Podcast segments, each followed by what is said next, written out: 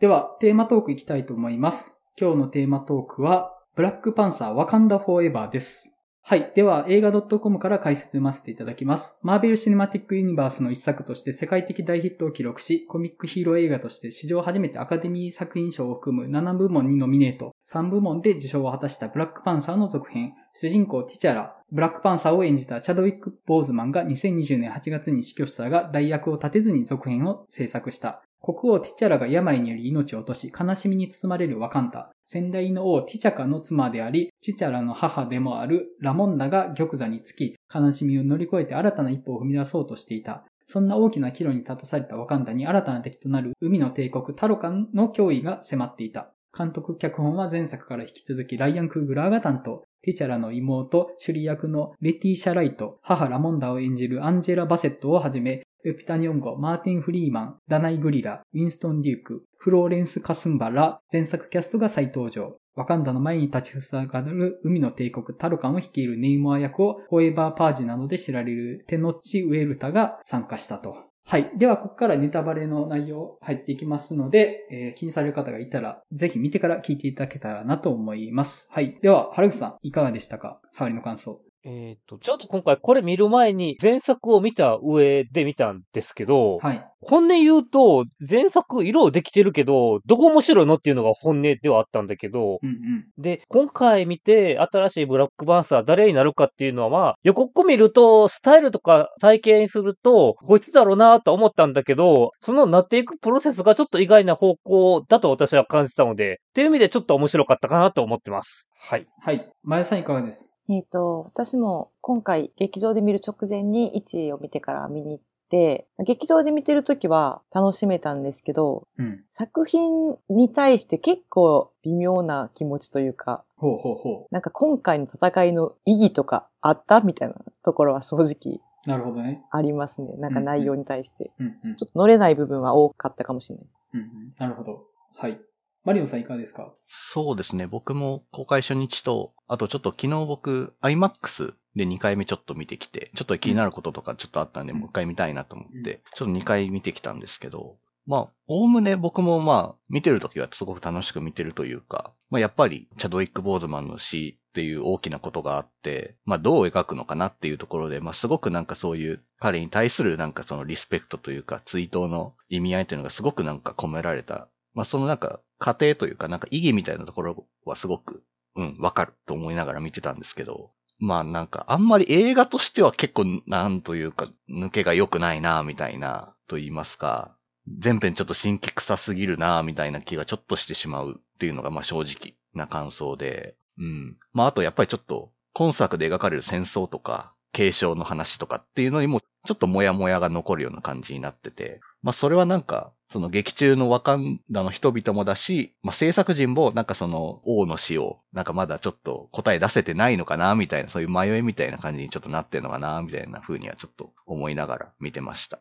はい。はい。えっ、ー、と、僕はむちゃくちゃ面白かったですね。最近の MCU ではぶっちぎりで面白かったです。で、あの、正直 MCU ってもう作品作りすぎて、自己言及と自家中毒に陥ってるなって思ってるとこがあって、今まで MCU でやってたことをいじるみたいな、自分で自分をいじるみたいな、セルフパロディみたいな、あるいはそのセルフカウンターというか、自分でやってたことを裏返してやるみたいな、その、どんどん、なんて言ったらいいのかな、ボトルネックって言うとちょっとニュアンスちゃいますけど、なんか自由度は減っていってるなっていう思いがあるというか、結局その MCU 映画にどんどんなっていってるなっていう思いがあったんですけど、今回そういうのではないなというか、社会的なテーマを持ったエンタメ映画っていうものとして作ってる。で、それはなんか MCU の動向っていう自己言及みたいなのをせずに楽しめるものになってて、そこは僕すごい好きでしたね。で、まあ、しみったれた話だなっていうのはあるんですけど、僕そのしみったれた感は結構好きでした。はい。えー、あと、お便り一通いただいてますので、ご紹介します。ハチさんでいいのかな？初めて投稿いたします。ワカンダフォーエバー結論から言えば非常にアクチュアリティに富んだ作品だったと思いました。以下私が特に刺さったところです。シュリを演じるレティーシャ・ライトのシンクロニシティ。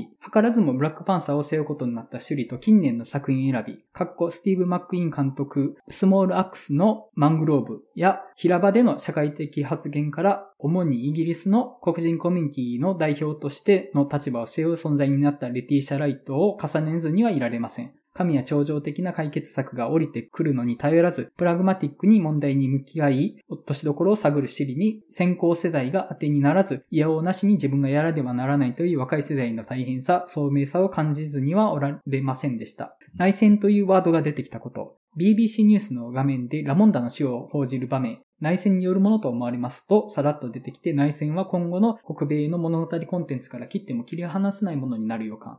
リリーの秘密基地にあった車。プリムスのバラクーダ72年、アメリカの排ガス規制に直撃してほぼほぼ出回ることのなかった、かっこ歴史に忘れさせられた傑作車種。くしくも1972年は ERA がアメリカ議会で承認された女性にとって歴史的な年です。ここからいくつもの符号を見出したくなるのは映画付きの悪癖でしょうか。長くなりすいません。わかんだフォーエバー個人的には大傑作ですと。はい。かなり背景を言及した感想をいただいている感じですね。なるほどなっていうところですね。うん。あ、すごく興味深いですね。うん、そうですね。なんか車もちょっと狙ってやってそうな気はせんでもないですね、そこ。そっか、うん、あれ、プリムスのバラクーダなんだ。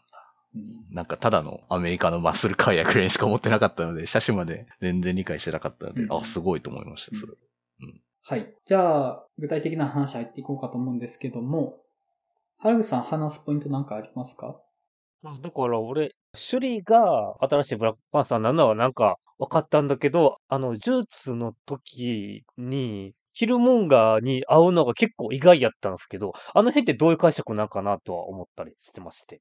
えっと、あれに関しては、まず、シュリが、そういう伝統とかはあんまり重んじない先進的な価値観を持ってる人っていうところで、その、祖先に合わないっていうところですよね。あれって、ちょっと僕ワンの記憶うっすらしてるんですけど、あれって祖先に合うみたいなやつですよね、ハーブのダートって。確かそういう感じ、そうそうそう。ね。うん。ティチャーラは、親父に合うよね、うん、確か。だからその、ワカンダの伝統にのっとってない価値観の人に出会うっていうところで、キルモンガーが出てくるっていうのが一つ。と、あとやっぱり、その、あの時点のシリは、憎悪をモチベーションに行動しようとしてるっていうところですよね。そこでやっぱり、その、正しさとか規範みたいなものではなく、怒りとか憎悪を原動力に動いている人間っていうところで、キルモンガーに出会うっていうところは、僕むしろすごい説得力ある展開やなと思いました、あそこは。うん。あとね。はい。えっ、ー、と、あれ、今回の前作で、あれ、キルモンがなくなってないよねって思って余計ちょっと混乱してんけども。え、死んだでしょ？死ん、死ん、前作なくなってますよ。あれ死んだって感じやったっけ？死んでましたよ。うん。死んだじゃないですか。そうか、あれ死んだように見なくそう、そう、そうか。はい。死ん、死んでますよ。はい。うん。はい。私も実は死んだって思ってなくて。あ、そうなんですか？あ、そうなんですか？うん、私、キルモンガー、キルモンガーっていうか、マイケル・ B・ ジョーダンがブラックパンサーになると思ったんです、ずっと。うん。あ、そうなんですか？あれ？そう思ってるの前田さんだけですよって言われました。知り合いに。なるほど。そうなんだって思います。いやでも本当に今回その、まあ彼女が、シュリがブラックパンサーを継承する流れの中で、こうなったシーンとかが、まあ予告編とかでも出た時に、彼女のビジュアルが出た時に、まあ結構盛り上がる場所なのかなって思ったら、全然盛り上がらない場所だ、みたいな。むしろものすごく深いぞ、みたいなというか、結構重い、まだまだ全然立ち直ってないぞ、みたいなところに持っていってるっていうのは、うん、まあなんというか、本当になんか、その簡単には乗り越えられないぜ、これ、みたいなところをまあ描きたいんだろうなっていう、うん、今回のライアン・クーグラ含めて、制作陣が、まあそういうことなのかなとは思ったんですけど、うん、なんかまあ本当に、だから本当今回2時間半以上あるじゃないですか。とにかくずっと重い。ちょっと辛いっていうのは正直思いました。確かに、そこの見栄は弱かったなと思って、その、シュリがブラックパンサーになった瞬間が映画のテンションのマックスであるべきじゃないですか。本来的に言うと。そう。うん。来たーってなりたいけど、あくまで儀式完了したんで、それを表明しますみたいな感じで、その部族長たちの前に現れるから、その、そなんか物語的なテンションマックスのところじゃないんですよね。というか、その、盛り上がりどころはあんまないんですよね。うん。割と淡々と進んでいく。でも、その割にね、音楽はなんかもう、前作のメインテーマは流れるわけですよ。あの、うん、勇ましいね。うん、なん、なんだろう、この感じみたいな。不思議というか、うん、ちょっとね、こうなんか、いい意味でも悪いでも、上げさせてくれないっていうのは、なんかまあ今作の一貫したトーンだなとは思います。うん、僕そこは結構好きやったんですけどね、あんまりヒーロー映画っぽくないというか、あくまでブラックパンサーっていう存在を、それこそ多いであるとか、その、もう継承の意味でしかない。だからヒーローって意味は帯びてないですよね。ブラックパンサーが。うんうん、そういう、この国を守っていく人間としての正当性みたいなものを保証するためのアイコンでしかないというか、その、映画的な意味でのヒロイックな存在には扱われてないっていうところは、まあ、あの、地味やなっていうのは確かに思いましたかね。うん。うん、さっき、前田さんが言ってた引っかかりどころを聞きたいんですけど、どんな感じですか？なんか今回あの、タロカンはい。と戦うじゃないですか。はい。で、私その、タロカンの誰でしたっけ？あの、足首に翼ついてる人。ネイモア？ネイモアですね。はい。ネイモア？うん。あのキャラクター、私その原作とか全然知らないんですけど、はい、めっちゃいいなと思ってて、うん、なんかその展開として、うん、何ですか、あの、ワカンダが持ってる意志みたいなやつを、ビブラニウム？ビブラニウム。ビブラニウムを、はい、その、タロカも持ってるっていう、ところとかのつなげ方とか、すごいこう、いいなと思ったんですけど、うん、なんかあの人たちってこう何千年も、こう、あそこにいたわけじゃないですか。こう、迫害された歴史があって。で、せっかくそういうバックボーンを持っていて、その、ある意味ワカンダと近しいというか、分かり合える部分がすごく多いのに、なんか、あの、敵になる展開がちょっと急すぎるっていうか、無理やりすぎるなと思っちゃったんですよ。なんか、手を組まないんだったら攻撃するみたいな。なんか、何千年もあそこでああやって自分たちの生活を守ってきた人たちが、急にそんなことするかなっていう、なんか、キャラクターに説得力がないっていうキャラクターの行動に。なんかストーリー都合で急に悪役にされちゃった人みたいな印象を受けちゃって、うん、あの、うん、なんていうのかな。で、急に、なんていうんですかね。まあ、自分たちの暮らしが脅かされてたのは、まあ、その、ワカンダが前作で世界に公表したからだっていう、そこまではわかるんですけど、うん、だからその、あの、科学者というか、大学生の女の子、うん、あいつを連れてこいみたいな展開もちょっと正直よくわかんなくて、そこに、像を向くかなみたいな。普通にシンプルにアメリカやんって思うんですよ。そこは。で、そこに協力してくれって頼むのはわかるんですけど、うん、なんかその科学者の子を殺そうとするのもちょっとよくわかんないし、うん、で、結局その、首里が、そのお母さんを殺されちゃって、まあ、復讐に燃えて、まあ、あと、向こうが攻め込んできたっていうのもあって、戦うことになるわけですけど、まあ、そもそも、その首里を助けに来た時に、ワカンダの方が先にタロカンの人殺してるじゃないですか、二人ぐらい。うん、なんかそれ、なんやろ、その時点で私ちょっと、うーん、みたいな。なんかあんまり、そう。で、そのお母さんが殺された悲しみはわかるけど、先に殺してるのそっちやしなとか、なんかその辺で、ちょっとわかんの正当性もよくわかんなくなっちゃって、うん、で、急に一週間後にまた来るからみたいなのも、なんかちょっとよくわかんなくて、なんかあのあたりの展開が、まあ、正直その次の、その MC の次のフェーズありきの今作の、とりあえずなんか登場人物全部出しました感があるんじゃないかなと思っちゃったんですよね。うん、なんかそれがちょっともったいなかったかなと思って、うん、うん、もうちょっとあの、うん、タロカンのバックボーンをもう少しちゃんと活かしたというか組んだ、こう、意義ある戦いをしてほしかったなとは思ったんですけど。なるほどね。うん、僕も結構、どちらかというと僕、タロカンよりワカンダ側のちょっとなんか正当性みたいなところがちょっと違和感あるというか、なんか勇み足なとこ多くないですか？みたいな、今回みたいな ことが結構ちょっと見受けられるのがちょっと乗れないんですよね。なんかその、まあ王が亡くなってラモンダが統治してるワカンダが、その、なんというか、なんかもうちょっとなんか平和的ななんかアプローチみたいなのとか、なんかその国際世論とそのもう一個隠されたタロカンとの間に揺れるみたいなことで、なんかもっとそこで自分たちの正当性というか、を、に思い悩むとかっていうのがもっと必要なはずなのに、なんか結構勇み足でなんか怒り飛ばすみたいなとか、あの勝手に侵入して救い出して人殺すみたいなとか、ちょっと待ってくれよって思っちゃうところが結構あって、この戦争は何なんだよってちょっと思っちゃうんですよ。なんか。がっつり本当に、今回本当なんか、政治劇というか、もう、強国同士のパワーゲームみたいな話じゃないですか、本当に。で、まあ、それは多分入れるのって、まあ、今の世界情勢とかも含めたことを描きたいんだろうなと思うんですけど、なんかそれ、手出したのはいいけど、ちゃんとやれてなくないみたいなのが、ちょっとノイズになるので、うん、この話は何だろうみたいな気持ちにちょっとすごくさせられてしまうっていうのが、まあ本当になんか、その勇み足の部分が全部なんか物語上の段取り的だなっていう風に見えちゃうというか、もう怒った、はい、もう一回やり返しますみたいな、本当条件反射みたいなところとか、なんかそういうところが結構ちょっと僕はわかんだ側にそれは結構そういうところがちょっと見受けられる感じが僕ちょっとしちゃったので、なんか何だったのかな、この話はみたいな風にはちょっと思ってしまうところがあります。うん、うん、なるほどな。いや、そうやわ、と思いながらお二人の話聞いてました。いや、あのね、そうですね。確かに。そうですわ。うん。あの、それはそうだな僕は、僕はね、はい、この話めっちゃ好きなんですよ。好きだし、この、理がないでしょっていうところも好きなんですよね。うん、だから、正しい人全然出てこないですよねっていうところなんですけど。そうですね。で、まず僕、ネイモアがむっちゃ好きで、キャラクターとして。僕、キルモンガーより全然好きなんですよ、ネイモア。で、やっぱ、キルモンガーは、そういう過去、その抑圧された過去とか歴史とか背負ってるけど、やっぱりそれを踏み台にして俺が俺がっていう感じの野心家ではあるじゃないですか。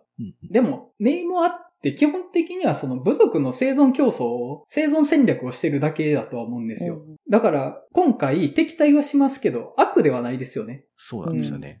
もともとね、本来。全然悪役と思わなかった。うん。あくまでパワーゲームをするために対立せざるを得なくなるっていうところで、で、それは、ワカンダ側も等しいってことなんですよね。そこに善悪の比重があんまり、それぞれに、こっちは善寄りです、こっちは悪寄りですた感じがあんまりなくって、お互いにちょっと腹ゲーをしながらパワーゲームをしてるっていうところが僕はすごい好きで、で、まあもともと前作ブラックパンサーで言うと、あれは黒人社会の中での分断みたいなのが背景にあるじゃないですか。だから成功している、守られている黒人とそうではない貧しい中から出てきた黒人っていうものが分断していて、そこが対立するっていう話でしたよね、ブラックパンサーは。で、今回は歴史の中でアメリカ大陸に連れてこられた民族の後継者であるものと、アメリカ大陸に来られたことで侵略された民族とが対立するっていう話じゃないですか。どっちも西欧の被害者なんですよね。どっちも。そうですね。西洋のそういう覇権主義的なものの被害者として双方があって、で、それぞれがその西洋の列強と対峙して国際社会を生き抜いていかないっていうところで、より折衷案みたいなのを取っていこうとするワカンナと、いや、もう叩くしかねえじゃんっていうのを取るタロカンっていう立場。でもお互い寄り添えるかもしれないじゃんっていうところで、でも寄り添えないっていうところで、まずその、本来近い立場にいる者同士が対立してぶつかるっていう、これってむちゃくちゃ現実であることやと思うんですね。その本来団結できるかもしれない人たちがまず一番初めにぶつかるってむちゃくちゃ現実である物事だと思うんですよ。うんうんうんそうですね、うん。で、今回、その、アメリカのニュースで内戦扱いされてたじゃないですか。うん、で、まあ、あの、タロカンの存在が隠されているから、そういう風に見えるっていうのもあるんですけど、結構このブラックパンサーの2作って、どっちも身内の争いみたいな感じがあると思うんですよ。うん、そうですね。うん、で、実際には、あの、価値観が対立し合う同士がぶつかってるけど、広い目で見たとき、より強大な敵、より強大な対抗相手がいる中で、そこを生き抜くために、まず近い者同士で価値観を揃えないといけないってところでぶつかるっていうのが生じている。だから、確かに内戦的には見えるというか、内輪もめではあると思うんですよ。でもそこのなんかシビアさみたいなのを描いてるところは僕はすごいよく、なんかすごく理想主義的な人が出てきて、サクッと解決はできない。だから、女王もすごい偉大な人っぽくはあるけど、やっぱりその、欧米であるとか国際社会に対して腹芸を使いまくるじゃないですか。あの、うんうんうん、で、やっぱりその、ワカンダも狡猾だし、タロカンも狡猾だなっていうところ。で、それはやっぱりそもそもがやられたからっていうのが背景にあるっていうところですね。で、そこを描いてるからこそ、やっぱりそれで、いやいや、あんなにやられたのにさ、お前らそんな妥協的な政策取るのかよ。いやいや、その、やられたからってやり返せばいいっていうもんじゃないでしょっていうのを、お互いぶつけ合って寄り添えないっていうところで、そこの解決策を、具体的な、なんか、こっちの方がいいよねとかじゃなく、やっぱり解決策も腹ゲーなんですよね。うん、そういう、今後自分たちのイニチアシブを取れるようなカードを手元に残したまま、とりあえず握手はしますと。でも背中には刃持ってますみたいな状態を維持するっていう、すごい妥協的だとは思うんですけど、そのギリギリの平行を保ってるところを描いてるところをやってるっていうのは、あ、僕すごい、なんか、真面目だなって思いました。うん。真面目。いや、多分本当に、ライアン・クーグラーって本当真面目な人やなと思うんですよ。うん、本当になんか。うん。もう全編この重苦しいトーンっていうのを含めて多分本当に真面目やなと思ったんですけど。うん、うんで、その、山口さんが言ったこともすごくそれわかるんですよね。その、まあ実際のそういう国際情勢的なその、結局お互いなんかいろいろ抱えてて、そこをなんかもう力の拮抗し合ってみたいなのの、まあやりとりの慣れの果てというか、ところが描けてるのはまあわかるんですけど、それだったらちゃんともうちょっとなんか政治劇的にもうちょっとちゃんとしてほしいなみたいな気持ちになってしまうって感じですかね。確かに。まあ、もうちょっと。ね、もうちょい、うん。テーマは政治的やけど、やってることは割と、なんかあの、うん、なんかただの野蛮人みたいな描かれ方じゃないですか。正直。うん、なんか、その何千年もこう、虐げられた気持ちで、うん、それでも自分たちの生活をひっそり守ってきた。でもいつかやり返してやりたいという気持ちを持ってたっていう、そこでこうチャンスというか、今が機会なんじゃないかっていう時に、そんな無駄な戦いに挑むかなって思うんですよ。なんかもうちょっとだけ賢い立ち回りを考えないかなっていうのが、なんかちょっと、そんな、あなたのその何千年もの思いは、この一瞬でなんかそんなに、こう、うん、全部を無駄にするような行動に出ちゃうようなことなんですかって思っちゃったんですよね。うん、ちなみに、数百年ですよね。あ、そうなんですか。何千年後思ってた。数百年かな。まあ、あの、大航海時代以降だから、数百年ですよね。まあ そうか。まあ、まあ、なるほど。そうか。まああと、結構今回戦争みたいになるのに、あんまりなんかその、実際戦うのは民なんだけど、あんま民が描かれないみたいなところも含めて、ちょっと、みんなどう思ってんのかな、この話みたいな風には思うんちゃう。まあ、だから、本当に戦争を描いてるからこそ、いろんなこと考えちゃう、みたいなことは、まあどうしてもあるんですよね。そう。それは。もうちょっとなんか、うまくできなかったのかな、みたいな気持ちにはやっぱなる。うん。あとなんか戦いのシーンで、結構、最初はお互い肉弾戦というか、うん、なんか、おーっていう感じだったんですけど、途中から、私これ結構個人的に許せないんですけど、なんかあの、アイアンハート、うん、それ私、アイアンハートが何かよくわかってないんですけど、うん、なんかあの、スーツ着て登場するじゃないですか、お声とかが。はい。あれいいのと思って、なんか、ずるないみたいな。その、あそこはなんかこう、肉弾戦で、なんか完結するべきでは、まあ上のリーダーの二人はもういいとして、こう、下の戦士同士は、お互いそのイーブンな立場で、こう、陸と海とでやってるのに、いきなりなんかスーツ着たアイアンマンみたいなブワーって来て、ドドドドって撃ちまくるとか、なんか割とひどいな、みたいな。なんかアメリカとやってること一緒やん、みたいな。結構なんか思っちゃったんですけど。割とひどい。なんか、なるほどね、そう。あとなんかあのスーツが青色なのも、なんで青なん？そこなんか、ワカンダカラーじゃないみたいな。のも、なんかすごいそういうのが次回作への前振り、チラ見せみたいな感じで、なんかちょっと嫌だな、みたいな。あそこは正々堂々とお互い肉弾戦で、しかもワカンダのなんか選手のいいところってそこじゃないですか。普通肉弾戦で槍とかで強いみたいな。多少のそういう武器とかはあっても、なんかそのワカンダの戦い方の良さで、そのまま五分五分で行ってほしかったのに、しかもなんなら、スーツ使ってたけど、若干タロカに押されてましたよ、なんか。だけど上が負けたから、とりあえず引きますみたいなのも、なんかちょっと、タロカに買ったのもなんかあの、サウナみたいなところで、ネイモアを弱らねみたいなのも、なんか知恵、知恵っちゃ知恵やけど、基本的に全部なんかこう、テクノロジーの資本持ってる方が買っちゃうやんみたいなのが、なんかちょっと戦いとしてちょっとクールじゃないなと思っちゃいましたね。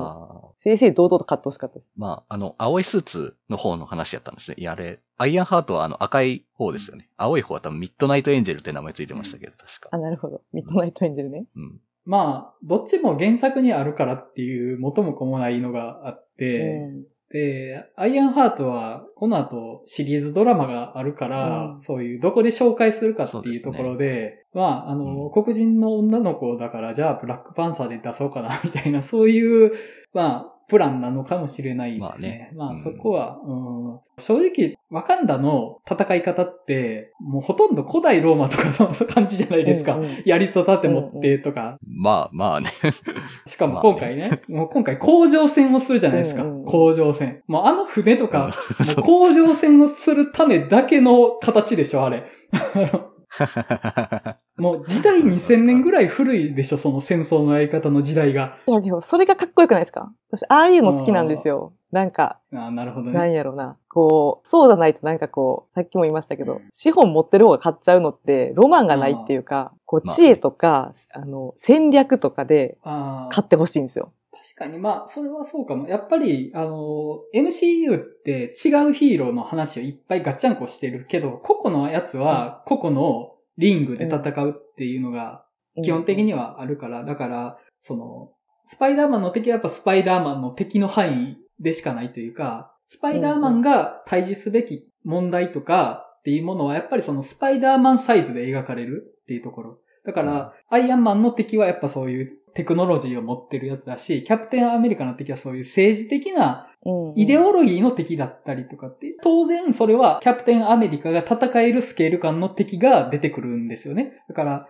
その能力のスケール感も基本的には鏡合わせなわけですよ。だから仮面ライダーが敵と同じ力で戦うのとかと同じことで、アイアンマンは同じテクノロジーを持った敵と戦うし、キャプテンアメリカは同じそういう身体能力の高い範疇のやつが敵として戦うから物語が映えるっていうのがあるわけですよね。で、うんうん、まあ、今回ブラックパンサーだったらまあ前作で言ったら基本的にワカンダの人同士で戦ってるから、戦い方は基本的に噛み合ってるわけですよ。うん、で、ワカンダっていう王国の王位の継承を競う話だから、そういうワカンダスタイルで戦うのも、まあ、話と噛み合ってますよね。うん、まあ、今回は、ちょっとその、そこがぐちゃっとしてるというか。そうだ。それやったら、その、タロカンもそのビブラニウム、うん、持ってるんやったら、タロカン側をなんか、そういう武器出してくるんやったらわかるんですけど、なんかあの人たち割と真面目に、なんかこう、来てみたいな、うん、なんかそこがなんかちょっとかわいそうに思えてくるっていうか。うん、トラディショナルなものばかりでね、うん、伝統的なやつでね。そうなんですよ。いやー、でも、あの水爆弾脅威のテクノロジーですよ、あれは。まあね。あれやばいですよ。だって、ドカーンってすごかったですけど。ワカンダの市長ビルみたいなところで爆発したら、あのビルの上の方まで水埋まってましたからね。うん、あ、確かにね。あの、ちっちゃい玉の中にどんだけ水入ってんのっていう、恐るべき質量兵器ですよ、あれ。確かにね。あれが目の前で爆発して粉々にならないのおかしいですよ、あの人たちは。確かに。強いな。割となんかみんな助かってましたもん。うんなんか、水ね、浴びちゃったみたいな。そもそもあれ、持てないぐらい重いはずですよ、あれ。何千トンあるはずですよ、あれ。すごいな。なるほどな、うん、前田さんの言うことめっちゃわかるなそれは。で、私なんか、見終わった後、うん、とはいえ、続編に期待やなって思ったんですよ、その、うんうん、それがドラマシリーズに続くって聞いた時に、うん、ムカつき度がちょっと増してきて、いやいや、その、3に続くならわかるんですけど、うん、ドラマはないわと思って、うん、もうほんまちょっと怒りがこう、ふつふつと急に湧き上がってきて。まあ、アイアンハートがね、の、だけの話になるので。まあまあね、そっからどう絡んでくるかちょっとわからないんですけど。そうそう、なのでまあ、ブラックパンサー自体は映画でやっていくと思うんですけど、まあね。うん。うん、まあ、確かそのネイムはあのキャラすごい好きなんで、うん、次にそこでどうなるかっていうのは結構期待してます。うん。あいつもともとコミックの方でも敵になったり味方になったりみたいな感じらしいんですよね。へえ。で、コミックの方だと、白人のアメリカ人とアトランティスの民族との子供らしいんですよ。うん。ほう。ほうほうほう。だから、そこは僕今回の再解釈みたいなのすごいいいなと思って、確かにね、うん、アトランティスって言っちゃうと、いや、アクアマンどうするねみたいな DC アクアマンあるけど、なんか、いろいろ問題起こりそうやなって思ったんですけど、あれを、その、コンキスタドールに追われたマヤ文明っていうか、うん、あの辺の文明と絡めるっていうのは確かに面白いなと思いました。うんうんうん、結構そこの処理はクールだなと思うし、なんかその、実際のアメリカの中でもそういうオリジンが違う人たち同士、白人じゃない人たちの圧力ってあるわけじゃないですか。うん、その、少数者同士でぶつかるみたいなのって現実にあるわけですよね。その黒人の人が、いや、ちょっと南米系のやつってマジあかんわ、みたいなことを言ってる現実はあるわけですよね。でも、まあ、それってまあ、本来的には両方とも被害者なはずだけれども、やっぱりその立場的に近いところにあることで、まずその隣とぶつかり合ってしまうっていうところを描かれてるっていうのは、僕はやっぱ結構クールな切り口なんじゃないかなと思うし、そこでやっぱり、そのコンキスタドールに侵略されたラテンアメリカの人たちを描くっていうのはめちゃくちゃクールだなと思いましたけどね。うん、まあ、あの、それの語り口が鈍いって言われると、まあ、そうやなって思いました。聞いてて。普通に手を組んでアメリカをボコボコにしてみてほしかったです。ああ、でも、あの、ワカンダの国そのものはともかくとして、そのブラックパンサーのメインにいる人たちは 割とそのアメリカのヒーローたちと仲良かったりするからなっていう。いや、そうなんですよ。私ね、あの、ね、ちょっとシビルウォー見てないんで、うんそこ知らなくて、うん、最近ちょっと知り合いに解説してもらったんですけど、うん、なんか私、ブラックパンサー1の終わりで、うん、自分たちがそのビブラニウムを持ってることを世界に公表した意味って何やったのかなとかちょっと思ってて、まあでもその、シビルウォーにそれが繋がっていくんですよね。え、ちゃう？シビルウォーから繋がってる？順番かな？え、シビルウォーから？わからんくなってそうですね。ブラックパンサー1の話はシビルウォーの後にある話になるので。あ、そうなんですね。シビルウォーであの、ブラックパンサーの父親が国連の会議で亡くなっちゃうんですよ。で、そこから、その王位継承する話っていう、なるので。あ、そうか。うん、そうか。あと、アクションシーン結構見にくくなかったですか？僕、そ、そこ、そこも結構不満なんですよね。僕、前作まだ、ラストシーンがなんかちょっとあんまりなんか、ラストの戦いキルモンガーとブラックパンサーの戦い、あんまなんか CG 臭くてなんか嫌だな、みたいな思ってたことはあったんですけど、うん、なんかその前のちょっとスパイ活劇的なところとか結構好きだったりしてたんですよ。うん、プサンでの戦いとか、うん。なんかそういう印象的なシーンを語れるんですけど、今作そこがあんまないんですよね。どうしても。いや本当に、あの、夜のシーン何も見えないんですよ。そう。あれは問題。そう。僕、ちょっとそこが気になって IMAX 見に行ったんですよ。うん、IMAX とかそういうドルビーやったらもちろん綺麗に見えるのかなって思って、そこをちょっと確認したかったんですけど、うん、見ても暗いな、みたいな。うん、もう普通の映画館で見たら表情何も見えないんですよ、本当に。そう。もう、あれは良くない。ほんとそういうとこダメだなって本当思っちゃって。アクションも本当にあんまパッとしない。うん、中の、クライマックスのワイヤーアクションみたいな感じの、あれとかって、いやもうグレートウォールやんか、と。もう、グレートウォールのあれやんみたいな風に思っちゃったし、なんかちょっと新しさとか、なんかちょっとおっていうシーンがなかったのもちょっと不満ですね。うん、それは思ったな何やってるかよくわかんないって全然楽しくないんですよね。うん、しかも暗いし、なんであんな夜のシーン多いのかもよくわかんないくて、もうね、あの、僕あんまり映写が良くない映画館って見たので、もうボケボケなんですよね。もう余計に見えないですね。もう輪郭が立ってないから、なんかぼやーっと薄暗い中で、なんか人がうごめいてるみたいな感じで、まあ何か戦ってはいるが、戦ってはいるという事実ぐらいしか認識できないぞみたいな感じはあって、本作の明確な弱点だと思います、そこは。うん。うん。お声さんむちゃくちゃ良かったですけどね。お声いいですよね。うん、お声はね、いいんですけどね。なんかあの、首里が、あのー、あれ？首里とお声でしたっけ？はい、一緒に。はい。そうです。あの女の子、はい、大学から連れて帰ろうとするときに CIA、はい、CIA でしたっけ、うん、あれ FBI。CIA と FBI の違いがわかんないんですけど、FBI に取り囲まれて逃げるシーン、私あそこめっちゃ好きで、うん、あそこめちゃくちゃテンション上がって、うん、で、からのタロカンの、に会うみたいな。あの時点のタロカンの人たちめちゃくちゃ強いじゃないですか。もうなんかなんて強い奴ら出てきたんだ絶対無理じゃんみたいな。そう、なんかその感じを多分まだ秘めてると思うんですよね。だってなんかあそこの時なんか攻撃しても治るみたいな感じだったじゃないですか。うん、なんかあそこら辺の特性は多分今作では多分完全には活かしてないと思うんで、うんまあ、それも次でなんかこう活かしてくれるんかなとか思いつつ。あれ、ミュータントって言ってたから、X メンへの布石やと思うんですよね。え？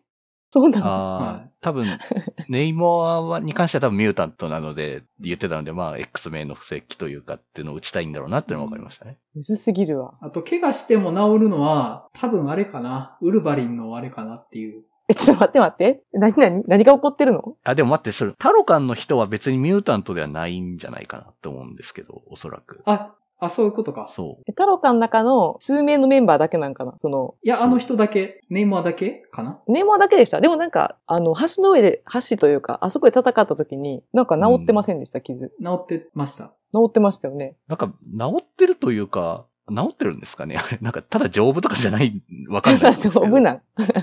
まあ、丈夫やとしてもすごいけど。とどめ刺したけど、治ったみたいな話はしてたと思うけど、確か。あ、そうなんですかね。なんかしてましたよね。はい。まあ、なんか特殊なね、なんか、草食べてみたいな話、あれがビブラニウムと関係あるのか、ちょっと、そこはちょっと設定がよくわかりませんけど、まあ、ミュータントではない気がするんだけど、まあまあまあ。待って、ちょっと MCU 広すぎるわ、世界が。あの大変すぎる。ちょっと嫌になるでしょ？もうわかんないですもんね。付き合いのことを考えたら。疲れますでしょ？っていう。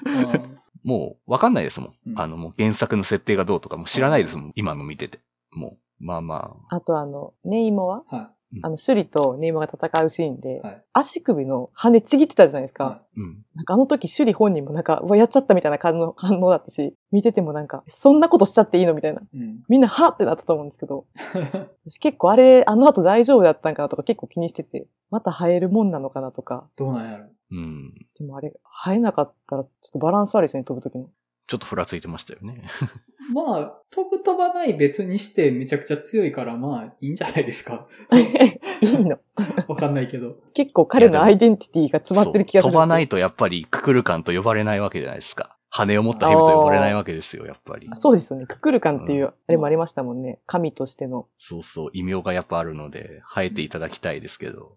あとちょっと僕、首里の話がちょっとしたいというか、はいまあ、お便りでも結構その、書かれてましたけど、やっぱ今回首里がすごく重たいものを背負っていく話じゃないですか、やっぱり。うん、もうなんか、まあ、偉大なる王の後を継ぐっていうのもだし、やっぱりその、まあ、本当にワカンダの国そのものを揺るがすような存在と、今回まあ、タロカンっていう存在と出会うことで余計に揺るがされて、それも背負わなきゃいけないってなんか本当にまあ、今回首里が背負ったもの、まだこんなにも若いのに背負わなきゃいけないのかみたいなところで、まあちょっとその、本当に頑張ってほしいなというかなんか、ちょっともう親目線な気持ちでちょっと見てしまうところはちょっとあって、うん、まあ、本当になんか、これから種類がどうなっていくのかなっていうのはすごく楽しみではあったんですけど、うん、ただなんかちょっとその分ちょっと気になることがあって、はい。あの、物語の最後で、ミッドクレジットになるのか。あの、ティチャラの、隠された子供が出てくるじゃないですか。はいはい、それいるかなっていうのが、ずっと気になってるんですよ。思った。いや、私それ思ったんですけど。ですよね。3で、うん。3かわかんないですけど、今後、首里闇落ちするんじゃないかなと思って。ほう。いやー。そのさっき言ってた、あの、誰でしたっけ？マイケル・ B・ ジョーダンと、はい。キルモンガーと、はい。キルモンガーが出てきたこととかも踏まえて、一旦そのブラックパンサーにはなったものの、その方向性の力でなっちゃったから、うん、次ちょっとなんか闇落ちになっていって、で、なんかその隠し子の方が正当にこう、多い継承していくみたいな話になっちゃうんじゃないかなってちょっと思ったんですけど。年齢差結構あるけど。そう。なんか結局、あそこでその隠し子というか、いましたってなったことで、うん、いや、またキルモンガーみたいなことになるやんって思ったわけですよ、やっぱり。うん、せっかく今回なんか、めちゃくちゃ頑張って修理が背負ったのに、なんかそれをちょっと台無しにしてませんかねっていう気がちょっとしてしまったんですよ、やっぱり。なんかその、まあ、次の展開がそういうちょっと闇落ち的なところになるのかもしれないし、なんかそういうまあ、次回の伏線なのかもしれないけど、なんかあそこで安易に子供出したら、いや、お前らまた同じ鉄を踏むぞっていうことを、なんか余計に感じてしまって、なんかそれ考え出したらなんか、いやもう、ワカンダの国のなんか君主制あんま良くないなみたいな気持ちにもなるというか、どういうことやねんみたいな気持ちにすごくなって、あのちょっとその継承のやり方は良くないのではってちょっと2回目見て思いました。うん、それは、うん、あの、まあ、ワカンダ自体が王政だし、しかも部族主義じゃないですか。うん、結構、ろくでもない側面むちゃくちゃあるよなっていうのは あって。そう考えちゃうとね、うん、そうなっちゃうんですよね。その部族長の人たちも結構この人たち利己的やぞみたいなのも見え隠れするから、結構、あの、内側に爆弾抱えてるよなっていうのを見てて思うんですよね。わかんだ自体が。まあ確かその、最初、あそういういざこざから、遠ざけときたいから、うん、こう息子というか、あえて隠し子的に、こう、わかんだから離れたみたいなことを言ってたのに、うん、しれっとそのワカンダネームとかも、うん、もうそんな小さい時から教えて、バリバリ多い狙いに行こうとしてるやないかみたいな感じも。そうそう。もうダメだってそれ。うん、もう後目争いで絶対また前作と同じことになるからっていうのが。ええー、何この話。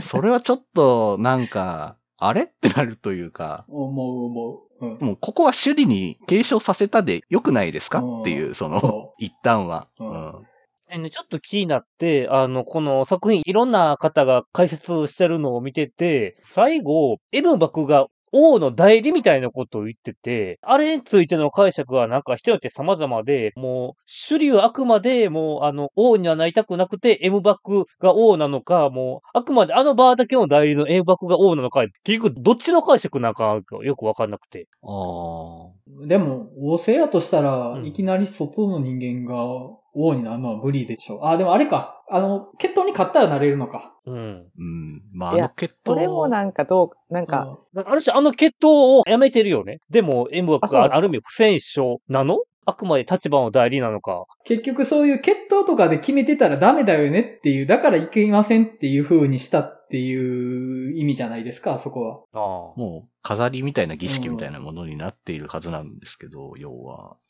うん、だからな結局そういう古い伝統みたいなものは否定したいはずだから、首里は。で、そこで、あの決闘に出て、勝ったから継承できるとか、負けたから継承できないとか、そういう話じゃないですよね。じゃあそもそも舞台に上がりませんっていうのは、まあそういうことなのかなとは思いましたけどね。うん。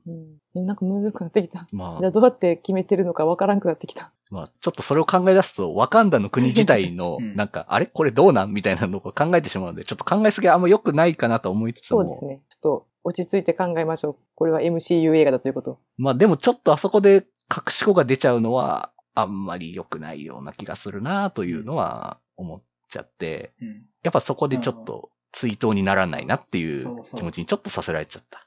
死んだ人の血が繋がってたから良かったですよねとか、僕全然それピンとこないというか、それを良き話として捉えるのは僕そんなに好きな語り口じゃないんですけどね、うん、僕は、あれは。うん。意志でいいじゃん。意志が継承されたんだからそれでいいでしょっていう。そう。うん、僕それでいいと思ったんですよ、やっぱり。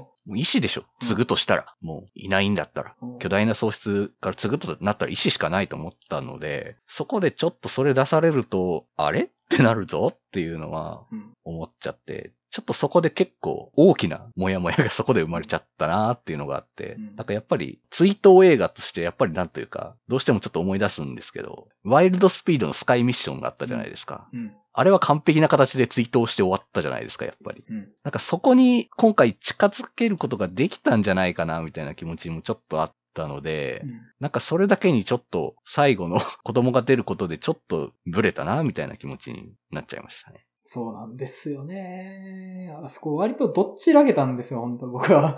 うん。まあまあ。そこはね。うん。あと、やっぱ僕、アメリカが一番怖いわって思いながら見てました。ほんまに。あの、なんか、わかんだと敵対するかもってなった時に、じゃあ、弱らせようみたいなこと言うじゃないですか。攻撃しようじゃなくて。うん。もう内部工作ですよ。もう世界中に代理戦争をばらまいた CIA の内部工作が、もう、お前らが一番邪悪やわ、と思って、本当に。確かに。CIA 暗躍ちょっとしてましたからね、なんか。うん、マジ？もう、一番怖いわ、ほんまに。まあ、あと、その、今回 CIA 長官になったの人が、あの人やったんやっていうのは知らんかったんで、しばらくドラマとか見てなかったいつの間にそんな立場になってるのかなとか思ったんですけど。あの人、何の人でしたっけ？なんか見たことある気がする。あの、ブラックウィドウのエンドクレジットの最後とかでなんか、出たりとか、なんかちょっとそういう、ちょっとなんか、影のアベンジャーズ的なというか、のを揃えるニック・フューリー的なポジションみたいな感じの人っぽいんですよ、なんか。あれでしょ？サンダーボルツでしょ？そう、確かその名前でしたっけ？そうそうそう。の人なんですよね、確かね。はいはいあの人 CIA な長官になってんのかと思いましたけど、知らんかったと。どこでそんな話になってんのか知れませんけど。だからあの、スーサイドスクワットのむちゃくちゃ嫌な上司みたいな立場でしょあの人。まあそうなりますよね。そう、どう考えてもね。で、地獄のような汚れ仕事させるやつでしょあれ。いや、怖いわ、ほんまに。アメリカが一番怖い。アメリカ怖いですね。まあそんなとこですかね。うん。あります文句ばっかり言ってしまった気がしてる。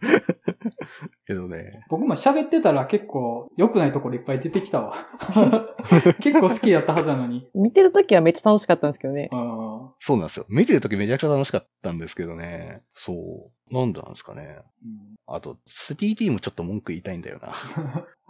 あんまり 3D 良くないなと思っての見てたんですけど、なんかその、しかも映画の予告編の前にアバターがあるもんだから、余計に近いじゃないですか、今回。まあね。海の中で青い人が出てきて、って。確かに。そうそうそう。あの、余計にその差ができてるんですよ。あの、3D で見ちゃうと。あの、やっぱ予告編の段階でアバターすごいんですよ。やっぱ映像も。ちょっと、今更アバターかよとか思ってましたけど、いや、やっぱ映像 3D 見たらすげえなって思ったんですよ、その時。予告編も 3D なんですか？横編も 3D になったんで、ちょっとその時、あ、やっぱ、キャメロンは違いますね、とか、ちょっと映像面に思ったところで、その後に、なんか似たような人出てきたな、みたいになるじゃないですか。うん、青い人が出て、海の中でっていう感じになっちゃうので。うん、まあね、そういう海中部族みたいなの描写としてはもうアバターを超えるのは無理ですからね、本当に。たまたまなんですけど、本当に。海中部族。海中部族。アバターって海中部族あ、ち、違った。違ったけど、なんか、あの、まあまあ。予告見てたらそんな感じに見えるから確かにね。そうそう。それはちょっと思いましたけど。まあ、いやでも音楽とかもね、結構良かったんですよ、今回。ワカンダ、フォーエバー。その、特に面白いなって思ったんですけど、劇版、うん、あの、ルドウィック・ゴランソンの曲前作からやってますけど、なんか、今回マヤ文明のモチーフが入ってるじゃないですか。うんうん、そのマヤ民族の音楽とかをアプローチしようとして、でも歴史が途絶えてるっていう状態で、うん、残されてないみたいな状態で、いろんな学者とかを集めて、復元してなんかそれを取り入れてるとかいう話があって、何その話みたいな。すごいことやるなと思ったんですけど、ちょっとそういう意味でもすごくなんか面白いことやってるなと思うんですけどね。あの、ちょっとトンチキなこと言っちゃうんですけど、今回、まあ、見ててね、ジョーダン・ピールのことを思い出してたんですよ。はい。で、ライアン・クーグルってむちゃくちゃ真面目じゃないですか。うん。ちゃんと社会に対してメッセージを提言したいっていう思い、むちゃくちゃあるじゃないですか。うん。でジョーダン・ピールってなんかそういう黒人であることみたいなアイデンティティはあるけど、基本的に面白いものを撮りたい。俺が面白いもの作りたいみたいな思いがある人やなと思ってて、うん。あの、ライアン・クーグラーがブラックパンサーで、ジョーダン・ピールがキルモンガーやなっていうよくわかんないことを思いながら見てたんですけど。そこの対立構造があるかみたいな。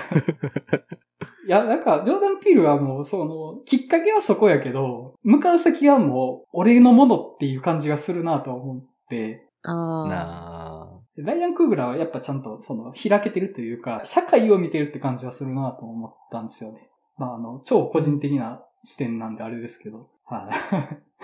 まあ今ね、黒人監督の中でこう、メインストリームみたいなというか、うん、とこにいるのはやっぱこの二人な感じはするんで、まあ確かに 結構違いますよね、アプローチの仕方は、本当に。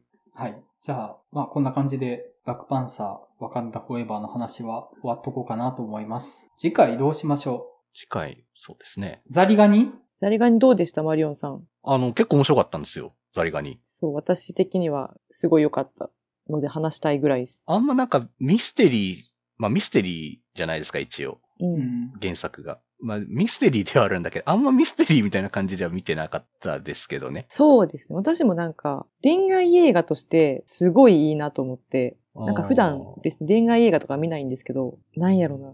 うん、なんかそういう視点でもすごく良かったし、まあ、とにかくあの、主演の方、むっちゃ魅力的でしたよね。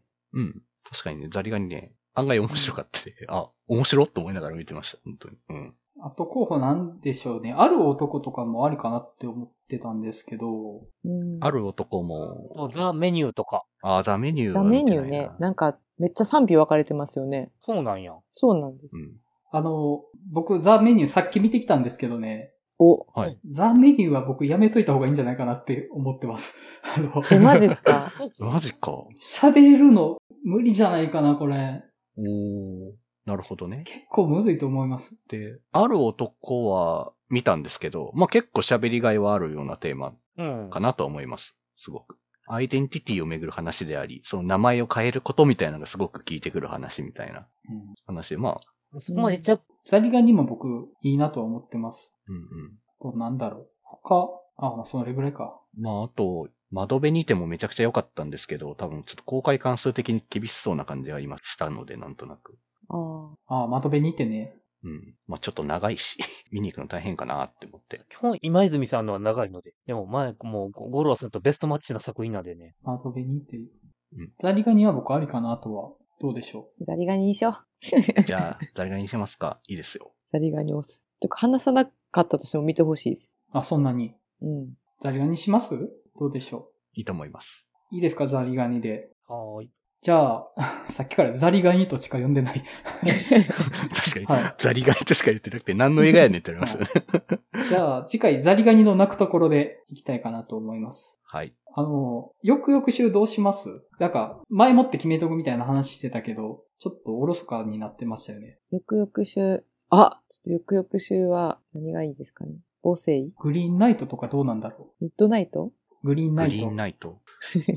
グリーンナイト面白かったですよ。ほうほう。ちょっと試写で先に見させてもらったんですけど、ほうほうすごく面白かったです。はい。どれやああ、グリーンナイトもいいですね。ちょっとグリーンナイト想定しときますか、じゃあ。想定だけ。うん。うん。第一候補ってことで。はい。いいと思います。はい。じゃあ、とりあえず次回はザリガニの鳴くところでいきたいなと思います。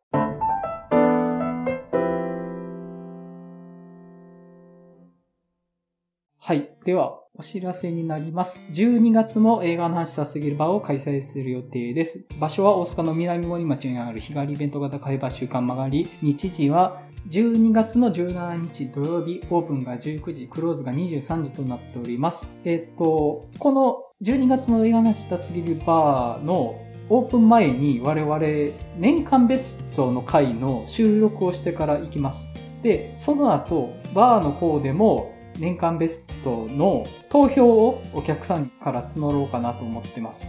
で、去年もやったんですけど、その番組宛てにいただいたベストのお便りとバーのお客さんからのお便りを集計して映画の話した水流バーラジオとしての2022年年間ベストを決めようっていうのをやりますので、うん、えっ、と皆さん12月17日までに年間ベストのお便りを送っていただけたらと思います。1本だけ。1本だけです。1本だけ？はい、1本だけ。1本だけですよ。去年もそうでしたから。まあ、そっか。1本だけでしたね、去年。こちら点をね。はい。我々もベスト10言ってたけど、投票は1位しか数えてなかったですから、去年。我々も均等です。次の S の収録って年間ベストを決めるんですね。下半期じゃなくて。年間で。はい。そうまだ私も苦行が。はい。なので、まだちょっと早いですけど、年間ベストのお便りも送っていただけたらなと思います。12月17日までに送ってください。はい。また、この番組ではリスナーの皆様からお便りを募集しています。番組の感想、次回テーマ先の感想などご自由にお送りいただけると幸いです。また次回バー開催情報、ポッドキャスト、次回テーマ作品の告知も行っておりますので、Twitter のフォローもよろしくお願いいたします。あと、この番組のイメージキャラクター、映画の話さすぎる猫、かっかりをあしらったグッズを販売していますので、よろしければご購入くださいませ。お便り受付先、Twitter アカウント、グッズ販売サイト、いずれも番組説明文に記載しておりますと。はい、今日お便りいただいた方がグッズを一つ買っていただきました。ね、ありがとうございます。あの、荒ぶる神を沈めるためにお供え物として。そうなんですか？よくわかってないんですけど。僕ら荒ぶってましたかね？沈まれ。はい。それでは映画の話したすぎラジオリニューアル第92回ブラックパンサーワカンダフォーエバーの回を終わりたいと思います。それではまたお会いしましょう。さよなら。さよなら。